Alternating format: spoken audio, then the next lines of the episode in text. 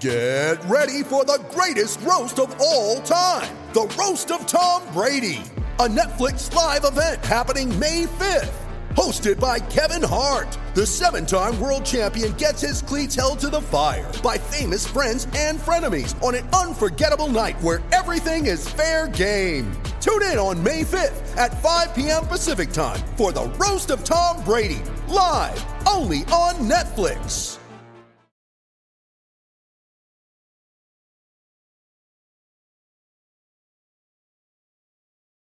Welcome in, everyone, to the Talking Tide podcast. I am Chase Goodbread of NFL.com and Crimson Cover Television.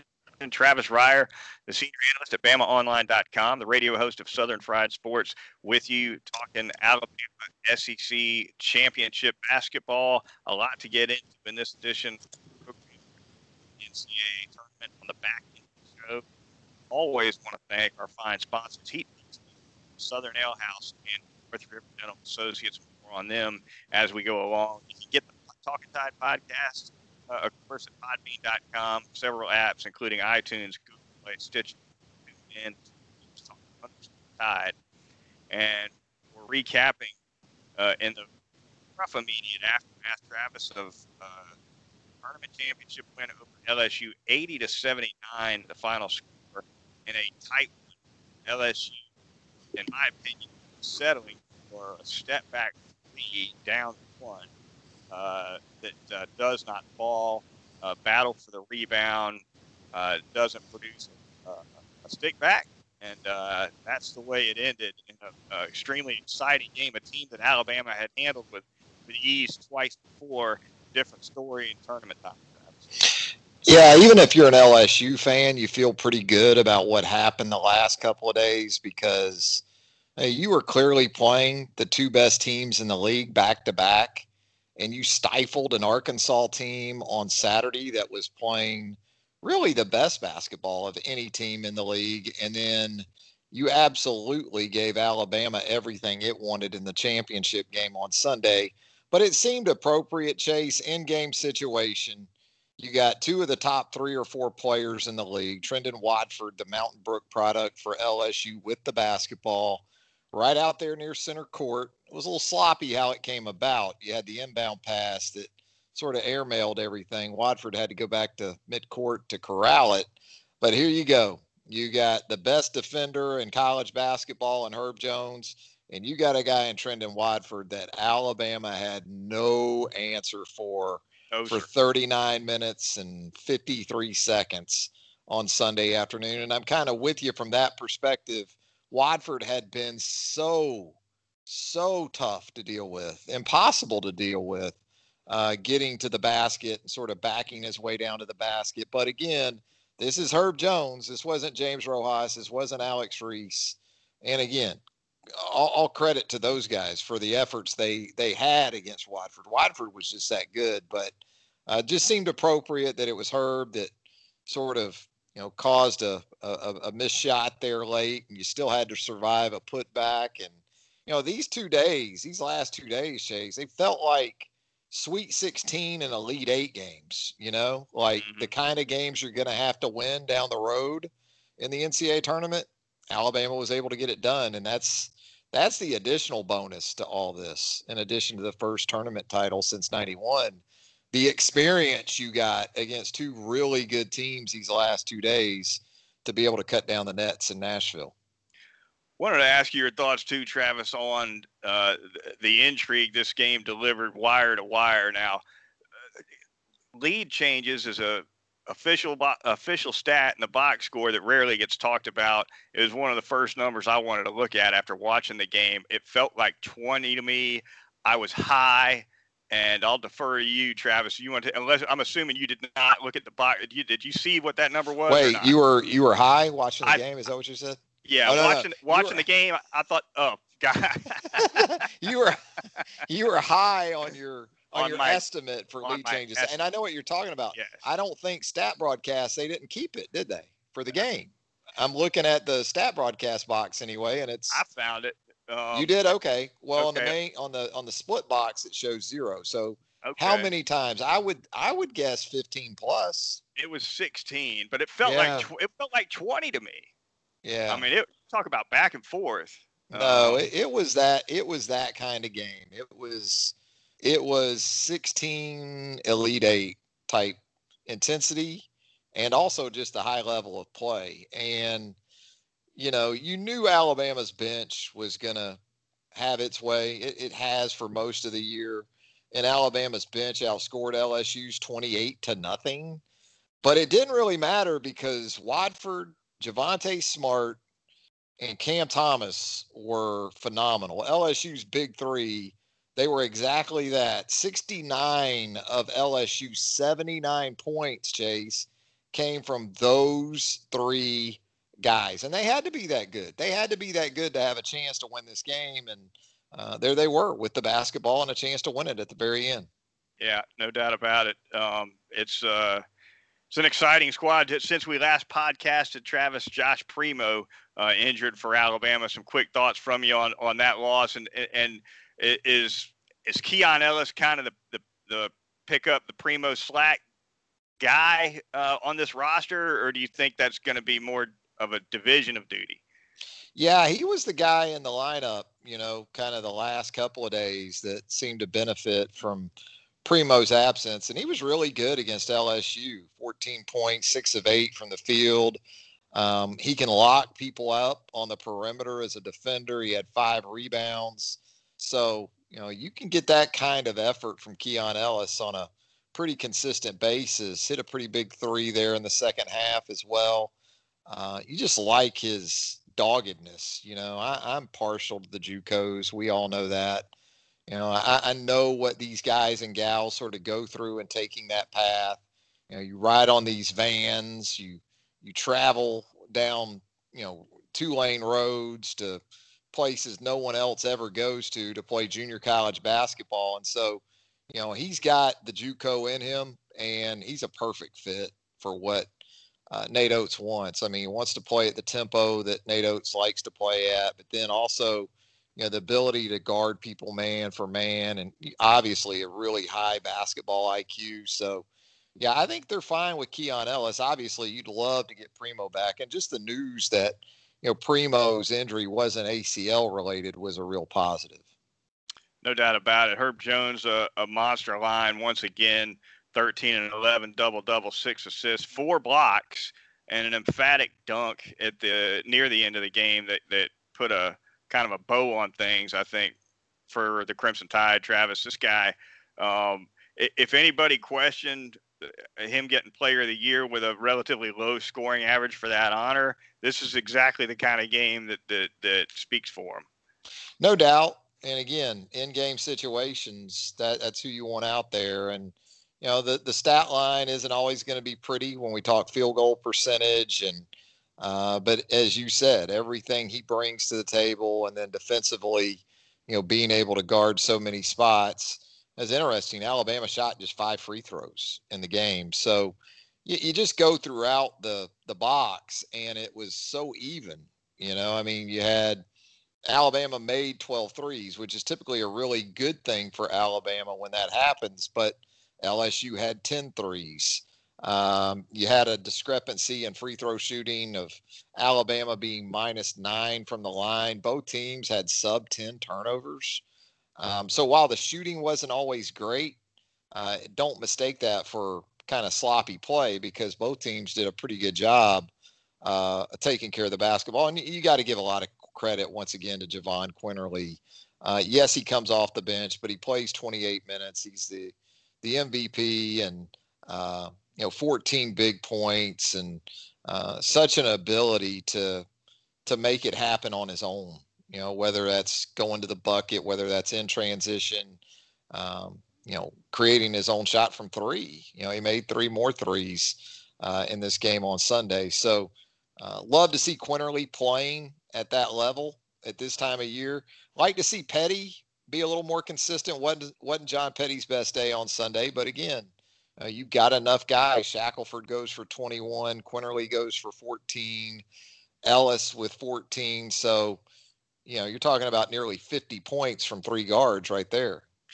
I, you you mentioned consistency with Petty. The word I was going to use was was assertive. I sometimes it feels like he doesn't um, he doesn't want to let it rip early uh, mm-hmm. with, with with the shot, and and I, would like to see him do a little more to get his own shot off. Uh, we we haven't seen him.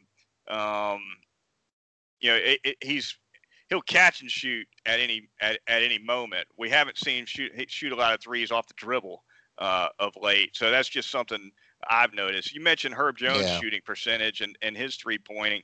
Uh, this is I scratched my head a little bit, Travis, because I his Herb Jones' three point percentage is 392. That's better than anybody Alabama's got except for Quinerly. And and field goal per, three point field goal percentage. That's like having two aces in your poker hand. I mean, that's the old that's that's really the ultimate measure. Uh, and and he's he's near four you know near 40 percent. But when you watch him shoot a three point, Travis, the motion is so long and slow, and it's almost hesitant. It's the opposite of Petty and, and Shackelford. Um, and it just, I don't know. It, it, it's like it doesn't feel good off his hand to him or anybody else. Well, I think if Herb Jones is going to take three threes in 34 minutes, Petty's got to take more than three in 31 minutes. You know, because yeah. Petty is absolutely who you want shooting the basketball. And you saw it there in the second half. His confidence was lacking. I don't think there's any doubt about that. They had a three on two, or maybe even a four on two, and they kick it to the wing to Petty for a wide open three, and he turns it down. He makes the extra pass, and mm-hmm. and sort of I think of the media timeout that followed, Nate Oats met him on the floor and kind of let him know, look, man, you know that's yeah. that's that's what our game is all about in right. transition and, and you getting wide open looks. And so he's got to keep shooting it. I agree. He's got to be more assertive than he is at times. Um, you know, again, the three is such a big part of what they do. And, you know, also Reese hit a couple big threes in the game. And whenever they can get multiple threes out of guys like Bruner and or Reese, that's when their level of danger to opponents goes to an even higher level. And right now for Jordan Bruner, you hate it because you watch him and you can tell he's still not there, you know, after the knee situations and and things like that because early in the second half, you know, LSU was able to get him in some situations out on the floor defensively where he just struggled to guard the basketball man to man. So uh, it'll be interesting to see how they sort of proceed with that moving forward. You want Bruner out there as much as he can give you, um, but you're still going to need to get some things out of Reese. And, you know, Juwan Gary was 17 great minutes on Sunday, scores eight points, but uh, eight rebounds to go along with that in 17 minutes, Chase. And yeah, uh, just a guy that that's a physical type force. You, you have to deal with him when he's in the game. And, you know, defensively, you know, he's becoming a bit of a, a, a yeah semi threat at the rim. I mean, he can block some shots too. Yeah, yeah, no, no doubt. Uh, he, he's been a big part of, of what they've done on the rebounding end. As we said in the last podcast, they, they led the league in rebounds per game. Uh, we're going to move on, talk about Alabama's NCAA tournament window. Uh, first, though, we're going to thank a couple of sponsors on the Talking Tide podcast. We're going to start by telling you about North River Dental Associates. Uh, two things about Dr. Jack Smalley. Uh, he he played for one Paul W. Bryant, and he could take care of your teeth. Uh, former uh, Tide player Jack Smalley, his professional staff do all kind of dental work with a great staff of dental hygienists that do super work, porcelain veneers, cosmetic dentistry, pediatric dentistry, laser dentistry, the teeth whitening services. They do it all. Appointments at northriverdentist.com, or you can give them a call at 752 3506. Easy to find right off of Watermelon Road. Routine cleanings under an hour typically. That's door to door. You're out of there quickly. Uh, and get in there twice a year like you're supposed to. It's North River Dental Associates. Couple of our favorite places, and I've been by both here in the last few days. Heat Pizza Bar, downtown Tuscaloosa at Government Plaza. Recording this on a Sunday evening. So, all day on Sunday, you had uh, happy hour prices at Heat Pizza Bar. So I can't think of a much better place to have watched Alabama win the SEC basketball tournament championship game than at Heat Pizza Bar on Sunday with those happy hour prices. That also includes half price apps, half price starters on Sunday for you there at Heat Pizza Bar. Now, I was there on Saturday, and even though it wasn't a Thai Chicken Tuesday, I still got the Thai Chicken Pizza like I always do.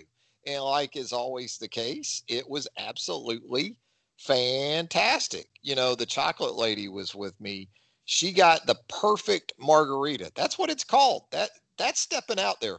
When you call your margarita the perfect margarita, that's saying something. And by her account, it was absolutely perfect. So, a lot of great options for you there at Heat Pizza Bar, downtown Tuscaloosa at Government Plaza. Food, drink, uh, great place to watch games, and they're going to take great care of you there at Heat Pizza Bar, downtown Tuscaloosa at Government Plaza. Also, Southern Ale House out in the Indian Hills section of Tuscaloosa. We were there last week for lunch as well. The oldest is in town from Montana. First place he wanted to go for lunch, Heat Pizza Bar. Uh, excuse me, Southern Ale House. And it was great as well. Southern Ale House, 1530 McFarland Boulevard North in the Indian Hills section of Tuscaloosa. Now you can get a lot of the different salads that they have there. You can also get that Yardbird chicken sandwich, which is a personal favorite of mine as well. Not going to go wrong with any of the burgers. Any of the plate dinners are going to knock your socks off, whether it's the meatloaf, the center cut pork chop, bone in, of course, center cut pork chop. It's going to come with that chutney. They'll put that special uh, chutney on top there. Great house made sides as well. Really undervalued aspect of Southern Ale House. The homemade sides there. Southern Ale House 1530 McFarland Boulevard North. Talking Tide podcast at podbean.com, iTunes, Google Play, Stitcher, and TuneIn. Check us out on Twitter at talking underscore tide. We will link all of our podcasts right away to that Twitter feed uh, as we drop them. And uh, we've been dropping them lately on basketball, Travis. This is uh, uh, maybe the best Alabama basketball team that, that the program's had. I know uh, Cecil Hurt was asked about that by uh, our old friend Gentry Estes just this week. I saw that on Twitter, and he brought up the 87 squad. But uh, I guess it remains to be seen. We're gonna have to see what happens in the postseason before uh, before any of that talk resumes. but Alabama taking on Iona in the first round. It's a 2:15 game. Uh, Alabama, a second seed. Iona finishes the year 12 and 5. Uh, Travis Rick Pitino, obviously coaching Iona. What are some of the hallmarks of any Pitino team that you would expect to see from from Iona against Alabama? Well, and here's the irony in all that with the comments about the 87 team in relation to this team. And, you know, in 87, it was the Sweet 16 in Louisville where Providence dispatched Alabama in the round of 16. And you know who coached that Providence team in 1987, right? Ends with an O. Rick Pitino. So how about that for coming full circle? Uh, that's what you're going to have in the opening round there, or in the, the the second round, I guess. You got the first four and all that now, but yeah. So uh, that, seems about right. That's uh, symmetrical, I guess you could say, but you know, I mean, Pitino teams throughout the years, as much as anything, especially at Kentucky, um, fun basketball teams to watch. You know, kind of Nate Oats like. Uh, they're going to get after you, preferably with man-to-man defense. We'll see if they still take that same approach, uh, considering this is you know, obviously a mid-major in relation to a Power Five here. Rick is a great coach, but he's not going to have the people uh, that he's used to having when going against the likes of you know Alabama or Power Five competition. So, uh, but the guy can flat out coach. You know, whatever kind of jokes you want to make, and you know all the issues uh, here recently with Louisville and the NCAA. Um, you know, you, you, you just can't you can't kill the guy off in his profession. Um, but Iona too, traditionally a pretty good program at the mid-major level. So, you know, whereas you give Pitino a lot of credit, um, you know, th- this isn't the miracles of Kentucky. You know, back when he took that deal over and they were coming off probation and they went to the eight and lost to Duke uh, on that last second shot by Christian Laettner. But it's a great storyline, you know, because you kind of got Nate Oats is the next guy coming up, which is what Rick Pitino was. Gosh, has that been what's that been? 30, 34 years ago, I yeah, guess. Yeah, long time. That's crazy. Yeah. Yeah. Yeah, Rick Pitino's uh, um, he's he's definitely gotten old. There's no doubt about it. I, I, I, saw him at an event a few years ago and, and, and thought he was guys. I, I say a few. It's probably been ten years ago, uh, and I he looked like he'd run a few miles. But uh, Alabama. he, Alabama. the the miles on those tires, Chase. That that's not a lease turn in. Okay, yeah. Rick's Rick's not a he's not a lease that got turned back in, you know, or a company car. Those are hard miles on Rick Pitino. Yeah, he, he's he kind of he's inflicted some of those miles on himself. I think. Uh, maybe just a couple of before we get out of here, Travis. Just a couple of flashcards on on the tournament. Maybe a game or two that in, intrigues you in the first round. Uh, oh, what about Michigan UCLA playing with a play-in game? Uh, would, would would John have any of that? What in the world? That, yeah, you got uh, Izzo right there out the gate with Michigan State and Sparty and um, UCLA. Uh, so that's that's a little star power, a little brand brand recognition. The NC2A going to give you there uh, in those first four games. So you know, right out the gates, uh, should be a lot of fun and you know, kind of a different format this year, right? With with how things set up because uh, first round games going to be Friday and Saturday this year. Um, second round games on Sunday and Monday, first four on Thursday. I think some of those games are actually kind of early in the day on on Thursday as well. So it's going to kind of have an old school feel to it in, in some ways, based on the venues and uh, the times that the games are played. So I kind of dig that. But um, you know, the early round matchups, I, I, think you know you look at some of the SEC involvement and.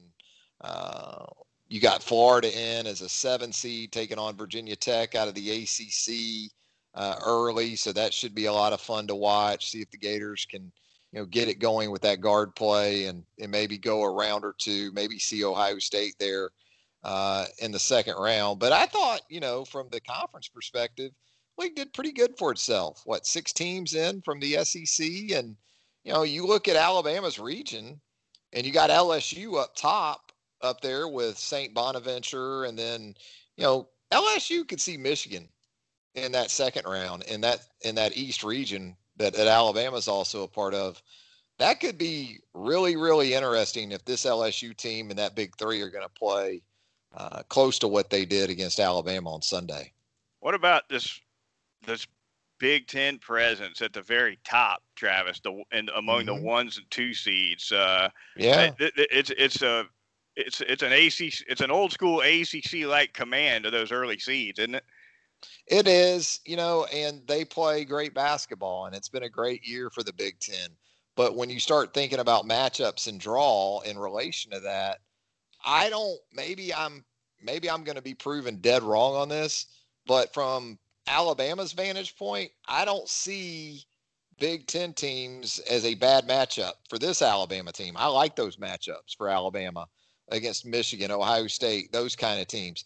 For me, the regions you wanted to stay out of, if you were Alabama, were Gonzaga and Baylor. Um, maybe Illinois too. I, I, think Alabama did pretty well with its draw. Um, you know, I know some folks would say, well, they were deserving of a, a one seed, and I even had uh, even had the oldest ask me at dinner tonight, Dad, if uh, if you change Alabama's name to Kentucky, are they a one seed? Yes. I, I didn't really have an yeah. answer for him, Chase. He, you know, that kid's lived with me too long. You know, you think he's lived with me a little too long? Yeah, I mean, think about yeah. it, good Brad. I mean, yeah. you go 16 and two in the damn league, win the win the conference tournament, and you're a two. Yeah. I mean, yeah, it's a fair question. I think it, you know it is. I think brand matters. That's all. That was my answer. I think brand matters, son. Pass the potatoes. No, um, but here's the deal: if Alabama's kitchen a one, table lesson etiquette. Um, if Alabama's a one, Michigan's the two. I would think probably in that same region. So uh, that that's kind of the way I think it probably would have worked out either way. It's going to be fun. We will follow along on the Talking Tide podcast. We're going to get out of here right now, but be sure to join us next time when we take our next look at Alabama in the NCAA tournament. For Travis Reier of BamaOnline.com and Southern Fried Sports, I'm Chase Goodbread of NFL.com and Crimson Cover. We will talk to you next time right here on Talking Tide.